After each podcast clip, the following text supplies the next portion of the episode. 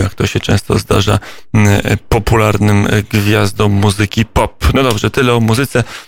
Czas wracać do rzeczy naprawdę poważnych. Przy telefonie popołudnia wnet profesor Żurawski-Wel-Grajewski, Przemysław Żurawski-Wel-Grajewski, politolog, ekspert do spraw międzynarodowych. Dzień dobry. Dzień dobry, dzień dobry Państwu. Mm, a się dzieje w sprawach międzynarodowych dużo i, i, chyba się nie spodziewaliśmy, że, mm, a my się spodziewaliśmy, że e, Białorusini będą tak wytrwali w walce o swoją wolność. Panie profesorze. Y, no myślę, że przede wszystkim to, co mogliśmy się spodziewać, to to, że y, pęknięcie dyktatury Y, Łukaszenki na Białorusi nas zaskoczy ze swej natury. Gdyby dyktatorzy wiedzieli, kiedy zagrożenie wystąpi, to by się do niego przygotowali i je zniwelowali. W związku z czym wiadomo było, że będzie to przez niespodziankę. Y, natomiast y, upór, z jakim Białorusini walczą o uzyskanie swobód demokratycznych, Y, myślę, że jest y, cechą charakterystyczną tego narodu. On y, nie jest łatwo zapalny, ale dosyć konsekwentny w sytuacji, w której się przebudzi. Tak było od czasów Wielkiego Księstwa Litewskiego i, tak jest myślę i teraz. Miejmy nadzieję, że ta sytuacja będzie ewoluowała w kierunku pozytywnym, chociaż zagrożenia są oczywiście liczne i bardzo poważne. No to już można było na e, kartach trylogii chociażby przeczytać, jaki jest nastrój mm, Litwinów i jak obywatele Wielkiego Księstwa Litewskiego mm, potrafią być zapalczywi w uporze przysłowiowym, a Białoruś to w zasadzie, jakby nie patrzeć, główny rdzeń, czy państwo, które ma prawo dziedziczyć tradycję w pierwszym szeregu tradycji Wielkiego Księstwa Litewskiego. Panie profesorze, polska rola w tym, co się dzieje, na ile polski rząd jest władny, na ile może pomagać Białorusiom, na ile powinien to robić? Białoruś jest bezpośrednim sąsiadem Polski. Z Białorusianami dzieliliśmy kilkaset lat wspólnej historii i e, oczywiście to, co dzieje się w przestrzeni politycznej między Polską a e, wciąż e, żywiącą imperialne plany Rosją, w żywotny sposób dotyczy interesów Polski, w tym tak fundamentalnych jak interesów bezpieczeństwa. I oczywiste jest, że w interesie Polski leży niepodległa i demokratyczna Białoruś zorientowana politycznie ku Zachodowi współpracująca z Polską, a dyktatura, która tam trwała, przypomnijmy, od 1994 roku, mm, ewidentnie zorientowana była na Rosję. Mimo wszystkich y, niesnasek między oboma dyktatorami, mm, Białoruś była y, w różnych okresach, w różnym natężeniu, ale y, jednak sojusznikiem Rosji.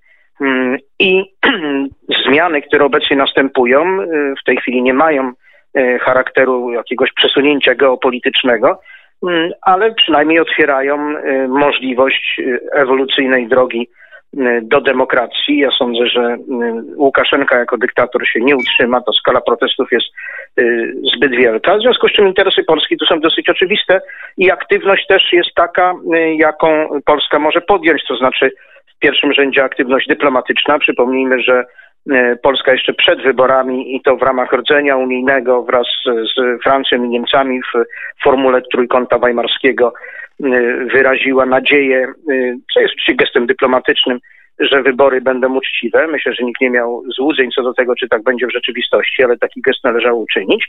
Natomiast po ich sfałszowaniu Polska wraz z Litwą podjęły energiczną akcję, zarówno koordynując własne stanowiska na szczeblu prezydenckim przez wspólne deklaracje obu prezydentów, mm, jak i y, później MSZ-owskim, także w formule trójkąta, tym razem lubelskiego, a zatem razem z Ukrainą.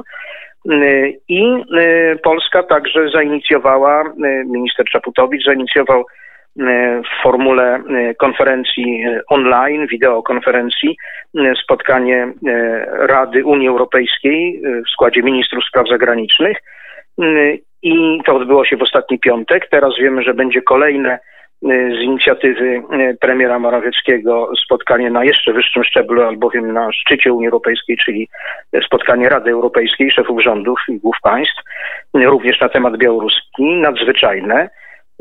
Deklaracje, które pod wpływem Polski, ale także przypomnijmy, że to stanowisko Polski zostało poparte i przez Litwę, i przez Łotwę, i przez Finlandię, Zatem mamy pewną grupę państw, która ma podobny pogląd jak Polska i to pod, z inspiracji tych państw, z których Polska zaczęła całą akcję wspólnie z Litwą. Unia Europejska wydała parę deklaracji. Oczywiście ani w Mińsku, ani w Moskwie Unia jako gracz geopolityczny nie jest szczególnie poważana. Trzeba pamiętać, że to są elity postsowieckie z bardzo zmilitaryzowanym oglądem świata i podmiot polityczny, który nie posiada potęgi wojskowej, nie jest tam specjalnie otoczony respektem. Niemniej jednak w wymiarze politycznym, także w wymiarze ewentualnych dalszych sankcji gospodarczych, takie spotkania czy takie gesty mają znaczenie. Dodajmy do tego, że pod wpływem tej akcji polskiej, y, gdzie Polska wyraźnie pokazała się jako y, przywódca y, całej akcji budzenia Unii Europejskiej, czy wręcz całego Zachodu, diaspora białoruska w Stanach Zjednoczonych zwróciła się do Polonii Amerykańskiej w imię właśnie wspólnej historii, jak to sami napisali Białorusini, wspólnych bitew o wspólną wolność, o współpracę także na scenie politycznej amerykańskiej, jako obywatele amerykańscy pochodzenia polskiego czy pochodzenia białoruskiego, y, by oddziaływali na rząd Stanów Zjednoczonych również w kierunku zwrócenia uwagi na to, co dzieje się na Białorusi. Zatem sądzę, że Polska w tym wymiarze, który mogła y, w zakresie dyplomacji zrobiła, co było do zrobienia. I mamy jeszcze oczywiście praktyczny wymiar, do którego także odwołał się pan premier, przedstawiając program wsparcia E, już konkretnego, czy to dla ewentualnych emigrantów politycznych, czy uchodźców, czy wsparcia no, materialnego dla e, owego ruchu białoruskiego w wymiarze, w jakim on jest dostępny w relacjach międzynarodowych. Przyjmijmy jeszcze także inicjatywę pana prezydenta dotyczącą zwrócenia uwagi Rady e, Praw Człowieka ONZ na sytuację na Białorusi. Więc sądzę, że nie da się w żaden sposób podważyć zdania o wybitnej aktywności Polski w ramach prawa międzynarodowego, w ramach organizacji międzynarodowej, mm, w sytuacji, w której się znaleźliśmy i skutków tego, to znaczy uruchomienia zarówno Unii, jak i miejmy nadzieję innych sojuszników, jak i rozmaitych formatów regionalnych, czy to trójkąta weimarskiego wspomnianego, czy trójkąta lubelskiego, niedawno przecież też powołanego przez Polskę. Erygowanego do życia, panie profesorze, ale jest pytanie, czy może więcej, może spektakularniej, chociażby pojawiają się głosy ze strony samych Białorusinów. Niech Polska uzna Swietłanę Cichanowską za prezydenta Białorusi. Myślę, że i na to też przyjdzie czas, ale to przede wszystkim sama e, Światłana Ciechanowska powinna się ogłosić e, takim prezydentem. E, przy czym trzeba pamiętać, że skoro mamy do czynienia z wyborami sfałszowanymi, a podstawowym postulatem jest przeprowadzenie, zresztą pod takim hasłem ona szła do wyborów, przeprowadzenie uczciwych wyborów, więc myślę, że tu formuła litewska dotąd przyjęta, czyli uznanie Łukaszenki za byłego prezydenta, a nie nadal e, mającego ten mandat. E, dzisiaj też wiemy, że parlamenty i Litwy i Łotwy zajęły się tą kwestią. E, ja sądzę, że rzecz ku temu zmierza. Natomiast rozstrzygnięcie oczywiście nastąpi na samej Białorusi. Będą te decyzje Białorusinów zależne od skali protestów, skali strajków, a także oczywiście od tego, jak zachowa się Moskwa, na jaką, jaki rodzaj interwencji się zdecyduje jakie koszty będzie w stanie y, zaakceptować. Tu trzeba zauważyć, że Kreml jest w bardzo trudnym położeniu, bo zwycięstwo demokratycznej rewolucji na Białorusi będzie podważało samą koncepcję ruskową mira y, i tą tezę, że dla przestrzeni kulturowej rosyjskiej demokracja jest rzeczą Y, niefunkcjonalną. Jeśli Rosjanie zobaczą, że nie tylko Ukraińcy, ale i Białorusini potrafią złamać podsowieckie y, dyktatury, to może to podminować reżim samego Putina, a nie ma y, ważniejszego dla Putina celu niż utrzymanie się u władzy. Z drugiej strony otwarta interwencja na Białorusi przy obecnej kondycji gospodarczej Rosji z dużą dozą prawdopodobieństwa sprowokuje kolejne Y, sankcje ze strony Zachodu y, i też może podważyć stabilność y, rządów Putina z uwagi na grożące załamanie gospodarcze. To się wszystko na siebie nakłada. To nie są oderwane wydarzenia od kryzysu na rynkach paliw, co uderzyło w rosyjski budżet przez epidemię koronawirusa, który pogłębił ten kryzys. Bo przecież choćby wskażmy na to, że samoloty przestały latać, tak rynek ropy naftowej się generalnie załamał. Rosja miała spór z OPEC, z Arabią Saudyjską, ma już sankcje za agresję na Ukrainę, prowokowanie kolejnych kłopotów przy już istniejących demonstracjach w Chabarowsku, to wszystko też jest bardzo ryzykowne. W związku z czym y, myślę, że trzeba postawić tezę, że y, niewątpliwie są intensywne prace nad rodzajem reakcji po to, aby utrzymać Białoruś w y, strefie wpływów rosyjskich. Natomiast jednocześnie zapewne jest ta kalkulacja ryzyka i zadaniem także Polski jest pokazywanie Rosji, że akcja zmierzająca do złamania ruchu białoruskiego będzie pociągała za sobą bardzo wysokie koszty.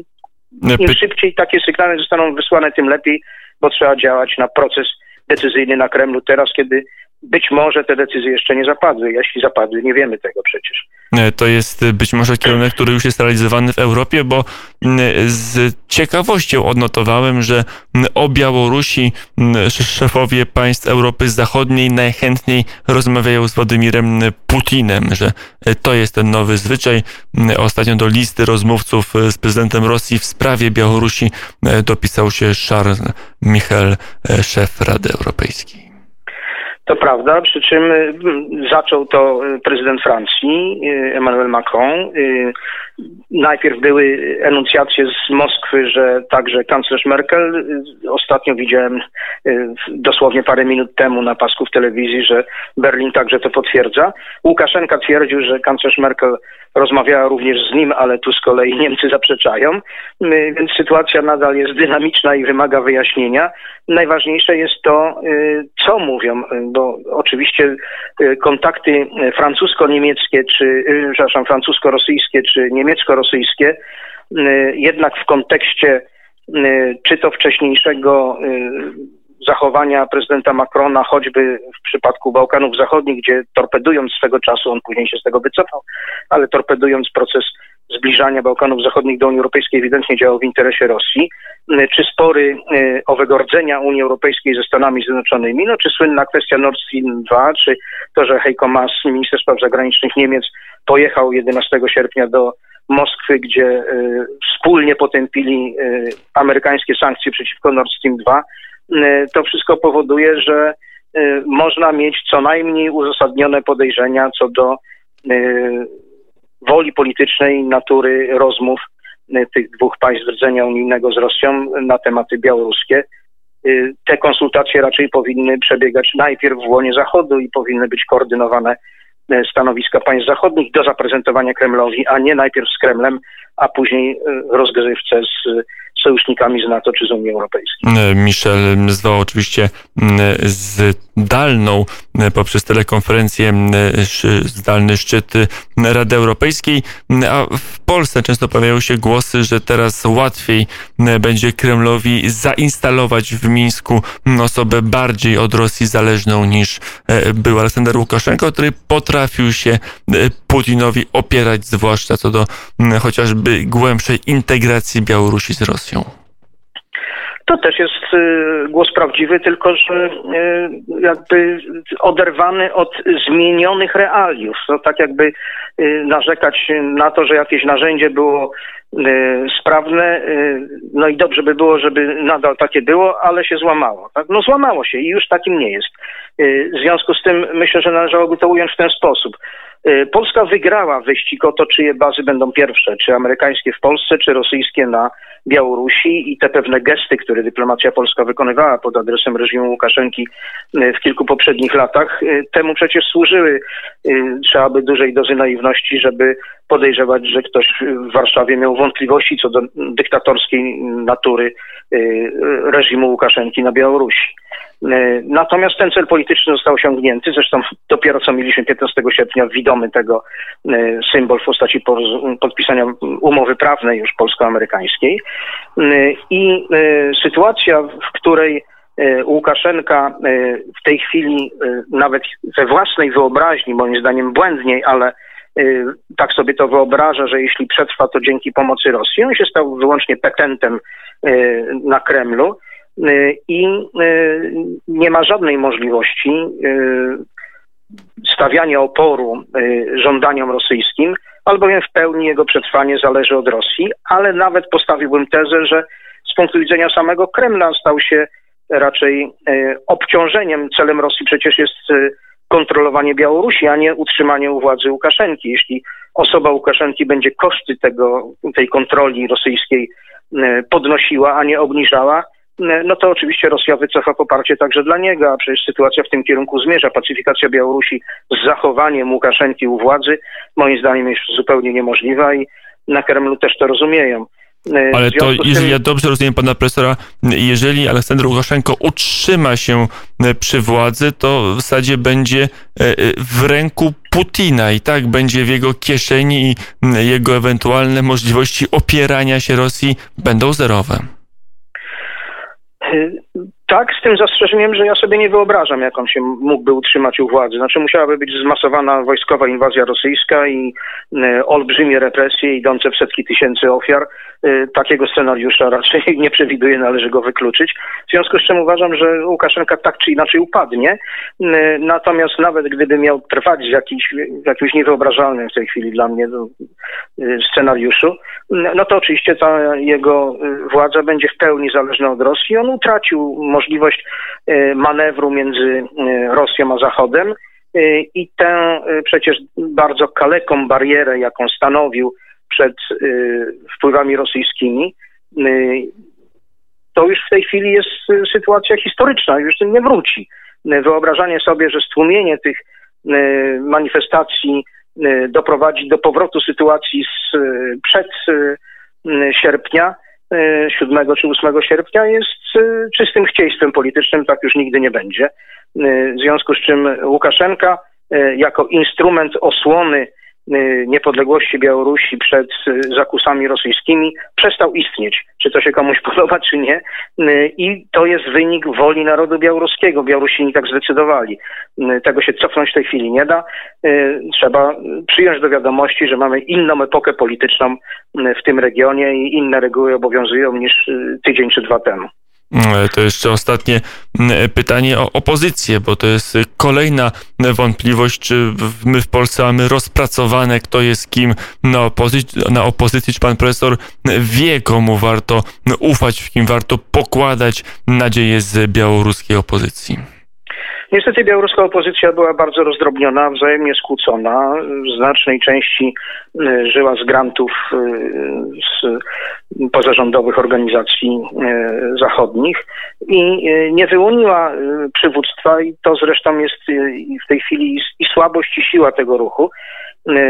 Siła w tym sensie, że trudno go stłumić aresztując przywódców, bo takowych nie ma, a słabość, że on nie jest w żaden sposób dowodzony i żadnych celów konkretnych pozytywnych w tym rozumieniu, że oczywiście celem negatywnym w takim rozumieniu logicznym jest e, usunięcie Łukaszenki, ale jeśli e, chcielibyśmy e, zaprezentować jakąś wizję co dalej, to oczywiście takich programów politycznych w tej chwili konkretnych nie ma. No i niestety to jest też wyzwanie i dla Polski, i dla pozostałych krajów, na kogo w tej chwili postawić. E, rewolucje mają to do siebie, że wyłaniają w końcu przywódców mm, i sądzę, że taki się wyłoni. Jego wiarygodność będzie sprawdzona w e, akcji. Tego się z góry założyć nie da. Z całą pewnością Rosja będzie próbowała wypromować kogoś, kto by ten ruch jednocześnie i skanalizował i z rosyjskiego punktu widzenia spacyfikował na tyle, żeby nie zagrażał strategicznym interesom rosyjskim, a oczywiście y, w naszym interesie jest, żeby się ta operacja rosyjska nie powiodła. Trzeba przy tym pamiętać, że Putin jest oficerem służb specjalnych i to jest jego tok rozumowania y, właśnie tego typu operacje. Powiedział profesor Przemysław Żurawski-Welgrejewski, politolog, Uniwersytet Łódzki, ekspert do spraw międzynarodowych, politolog, Uniwersytet Łódzki, ekspert do spraw międzynarodowych, zwłaszcza do polityki wschodniej. Panie profesorze, dziękuję bardzo za rozmowę. Dziękuję bardzo. I do